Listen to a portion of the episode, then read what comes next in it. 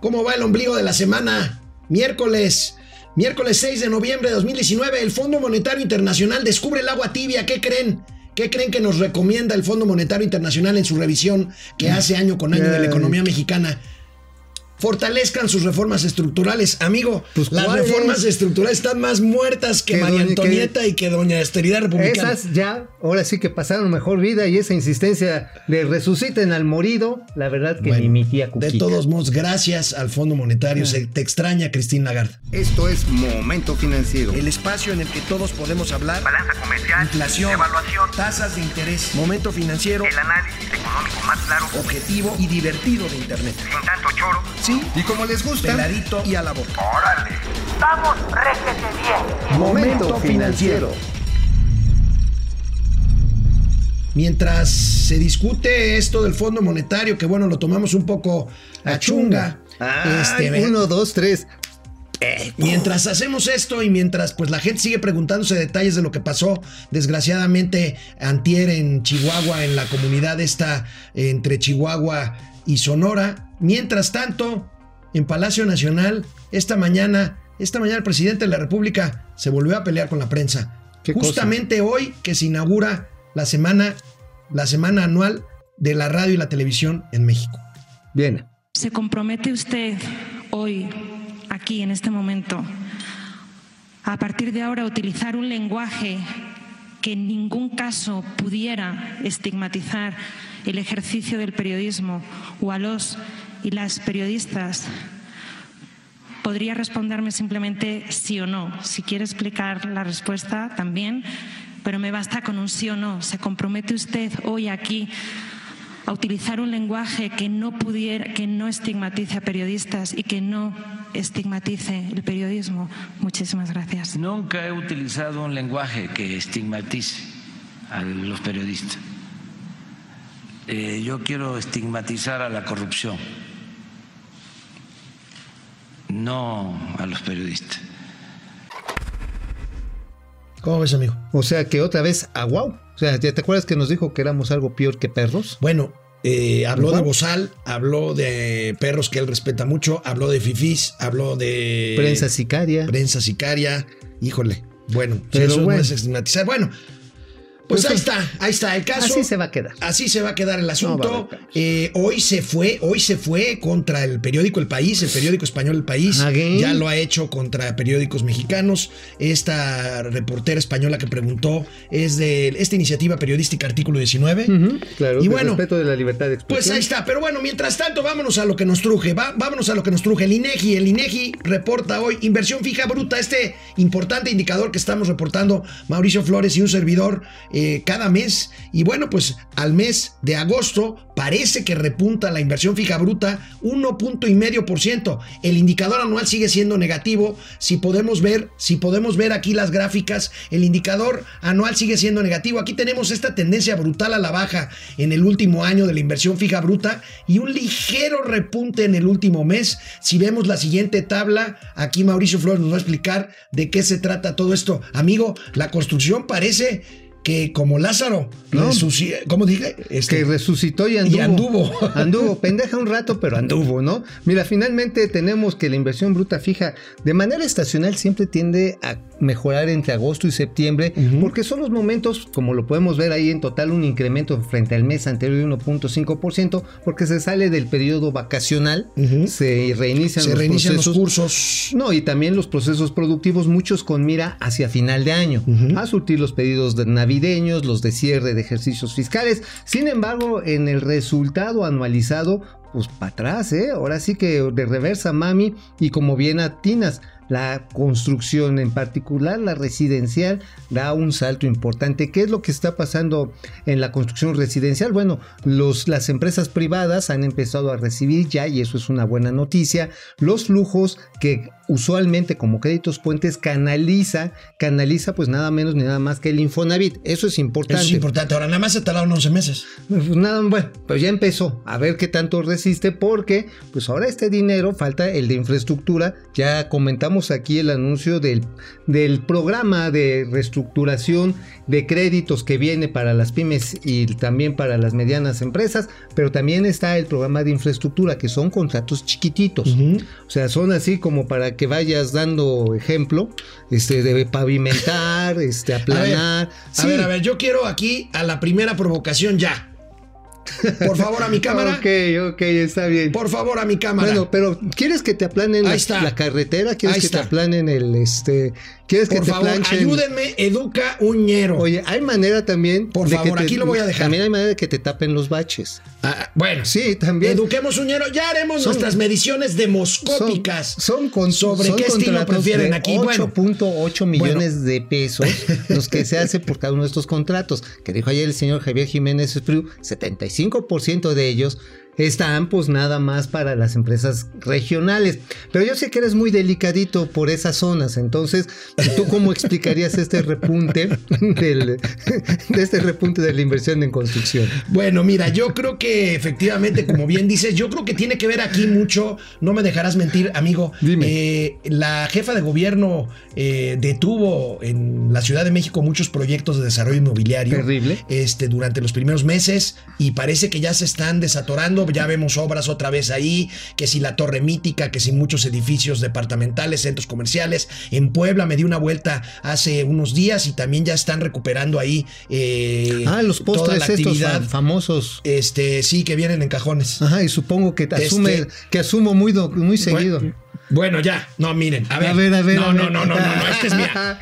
Esta es mía. Bueno. No aguantó, no aguantó el primer Al, al revés, a ver, al revés, al revés del tema de la inversión fija bruta, ¿Qué en el caso de la confianza del ¿Qué va, consumidor, es al revés. Aquí, la confianza del consumidor, exactamente al revés, en el último mes se contrae. Se contrae ligeramente, aunque mantiene una tendencia negativa en el año. Si vemos las gráficas del INEGI, el índice de confianza del consumidor, ahí tienen ese bajón y un ligerísimo, eh, la- una ligerísima caída en el último, en el último Bueno, mes, sí. pero si lo vemos anualizado, pues se mantiene más o menos en los mismos niveles. Pues mira, para hablar del bajón, o sea, para que lo vayas este, aquilatando, aquí lo importante es que es un indicador muy emocional. sí. Es muy emocional. Si Básicamente es la perspectiva de la gente, lo que está esperando que suceda, pero pues son más expectativas que realidad. Aquí lo que tenemos que esperar es que salga el índice de consumo, el consumo privado y el público, y ese es el que nos va a dar. Tenemos que la gente se siente ahorita un poquito menos aprensiva,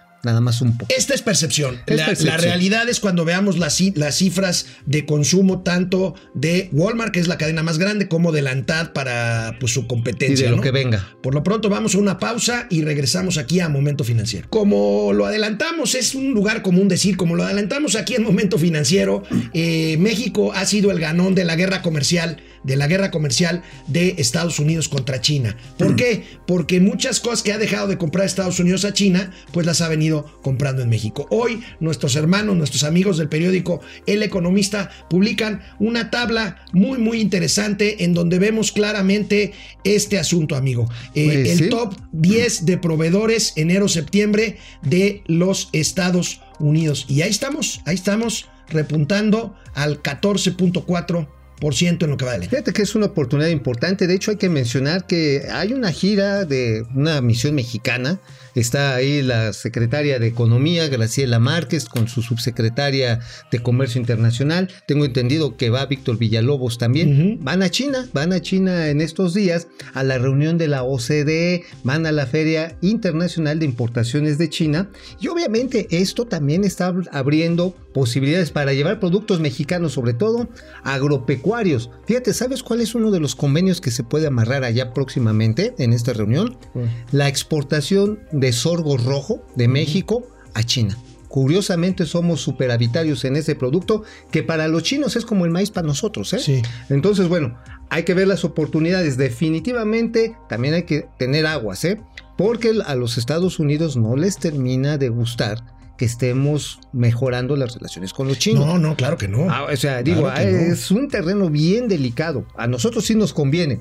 A los gringos no les gusta. Esto tanto. es comercio y comercio tiene que ver con guerra y, ya con habíamos hablado. Con Imagínate cómo va a reaccionar Estados Unidos si le compramos lotes de medicinas a la India. O imagínate cómo va a reaccionar si digamos, oigan, ¿qué les parece si para el tren transísmico entra una lana, una lana de China?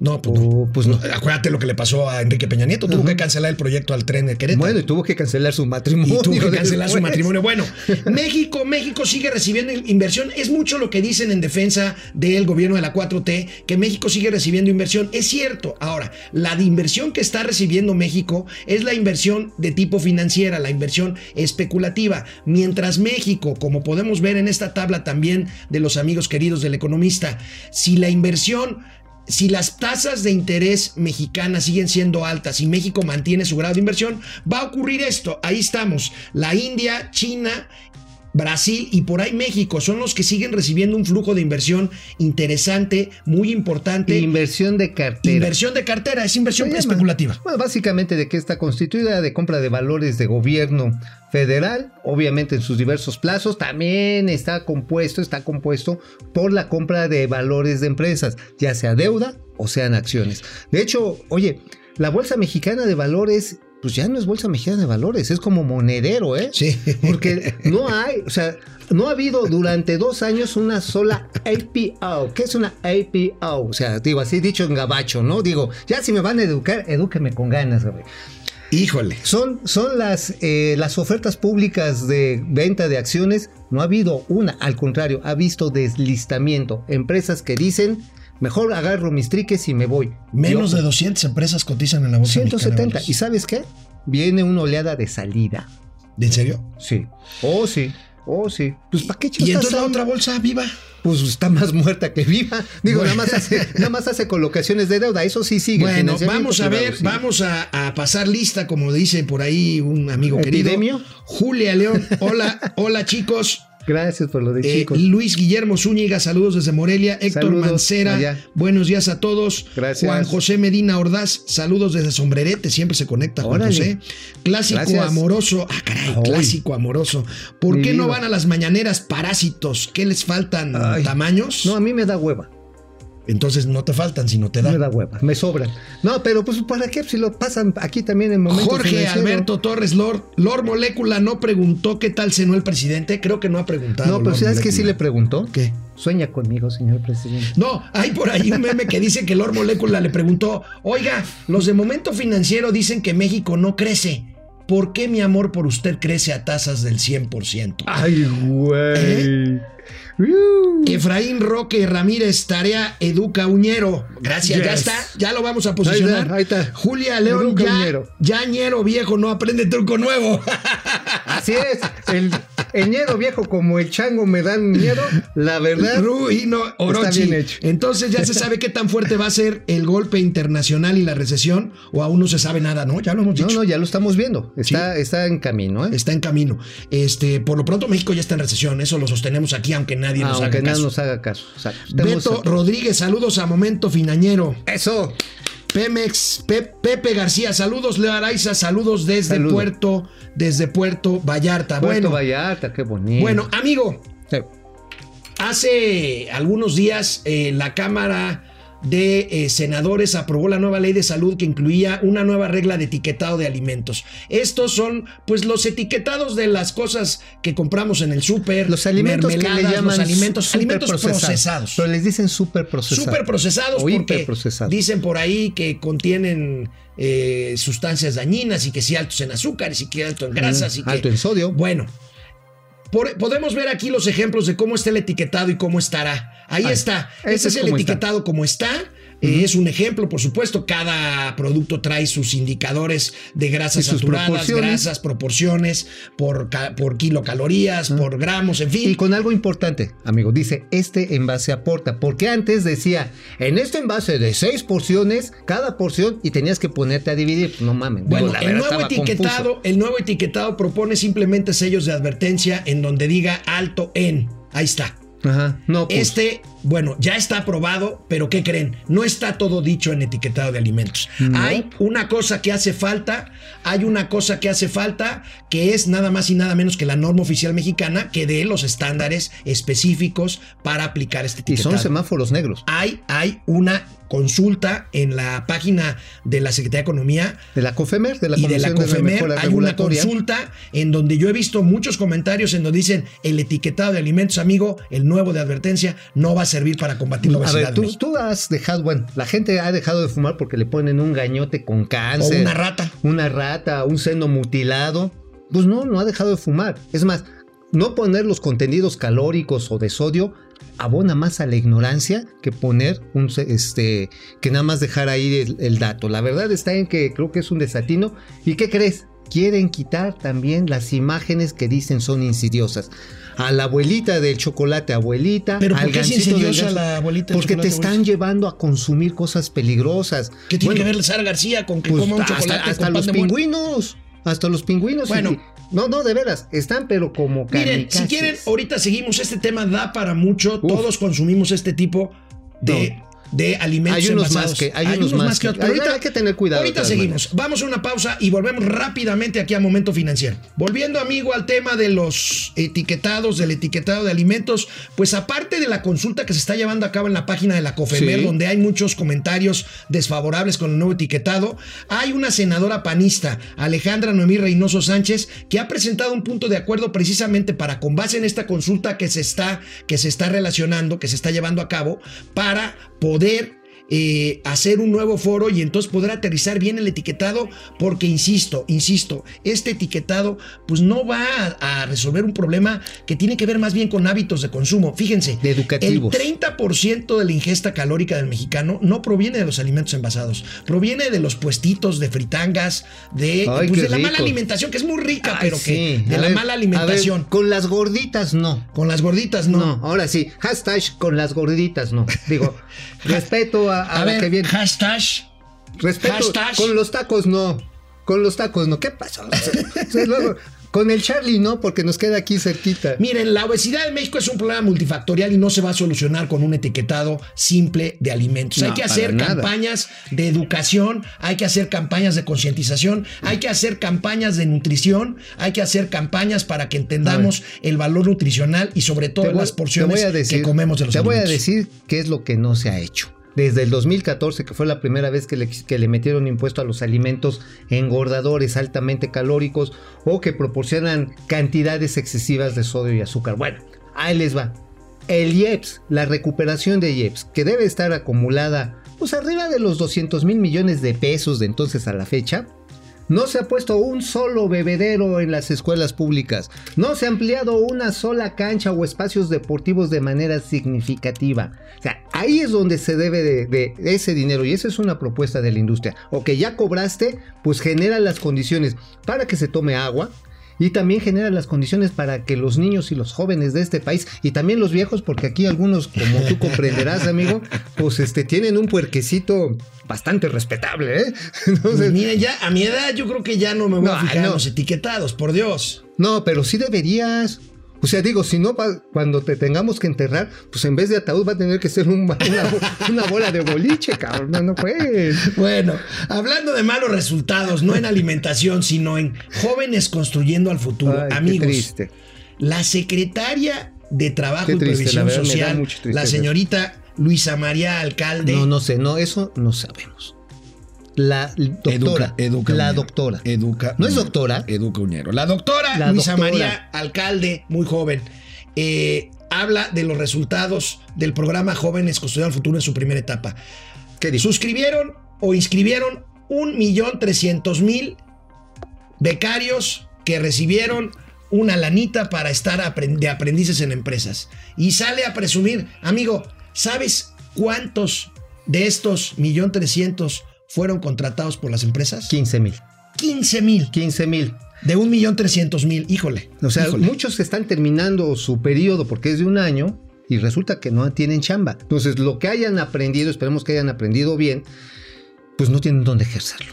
Entonces, ahí está el drama de no crecer económicamente. Si una empresa no tiene ventas, como digo, nada más para colgarnos ahí del tema de las fritangas y de los alimentos ultraprocesados, si empiezas a decir, no, ya no vendan los gansitos porque la imagen del gansito este, eh, lleva a los niños a que se pongan gordos o por las abuelitas comen muchos chocolates, pues obviamente le vas a empezar a quitar trabajo desde el diseñador gráfico al publicista, al que fabrica el empaque, al que hace las tintas. El efecto en cadena es tremendo. ¿Y qué van a hacer esos jóvenes que salieron? Pues no sé, que aprendieron litografía, que aprendieron a lo mejor cómo empacar, en fin.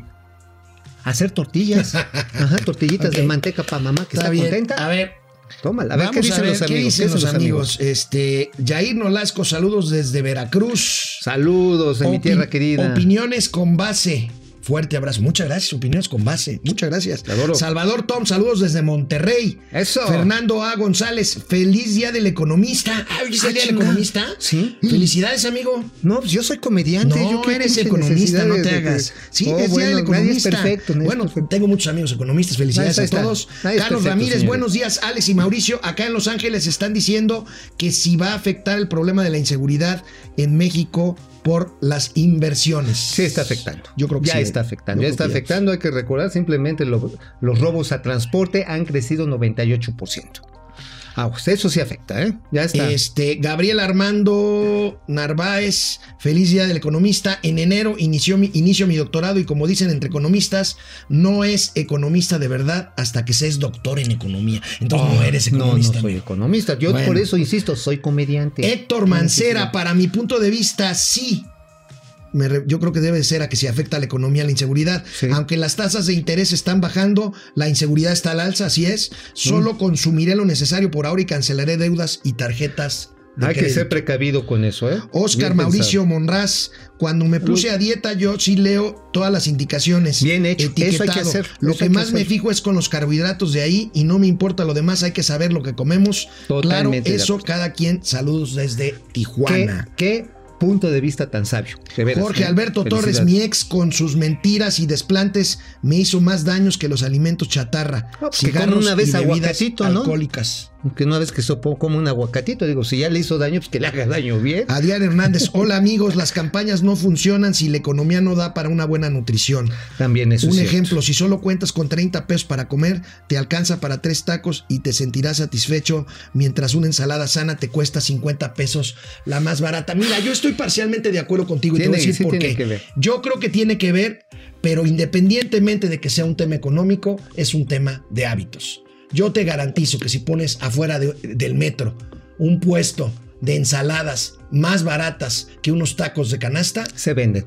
se va a vender más más, los tacos de si canasta. haces unas quesadillas. Se van a vender ver, más los Ahí tacos te va, hablando de las quecas. Con las quecas no, con las gorditas no. Si las haces asadas en vez de hacerlas fritas, te aseguro que se venden más que las fritas. Pasa. No A es ver, cierto, no, ah, no estoy claro tan seguro. sí, Yo creo que es. no. Claro que sí, claro que Maestro, si las abuelitas cocinaban con manteca de cerdo. sí. Pues ya hombre. me di cuenta. Qué barbaridad. Pues está, está- está enojado Mauricio porque ya le pusimos un Ay, alto. Ay, ay, ay. Está No, enojado están Mauricio. Está, los está- altos que. pero a ¿Eh? ver, a ver. Bueno. Oye, se nos va el tiempo y tenemos ver. una exclusiva interplatanaria. Emirates. Emirates. Emirates, la línea aérea de los Emiratos Árabes El Unidos. sultán de Pocahú acaba de recibir la autorización para volar Dubai, México, México, este, allá hacia los, este, ¿cómo se llama? Barcelona. Pero ¿qué crees? Debido a que se hizo en base a un procedimiento no claro, sino trampeado en este gobierno, bueno, no en este gobierno, en el anterior, Aeroméxico empezó un proceso legal en contra de quien les dio la autorización, que se llama Luis Fonseca, Luis Fonseca, el anterior director de general de aeronáutica. O sea, no es seguro que aterrice Emirates en México. sí va a aterrizar, pero va a haber bronca legal por Bueno, todos ah, lados. les tendremos al tanto. Por lo pronto, nos vemos mañana, ya jueves. Vamos, réjete bien. Momento financiero.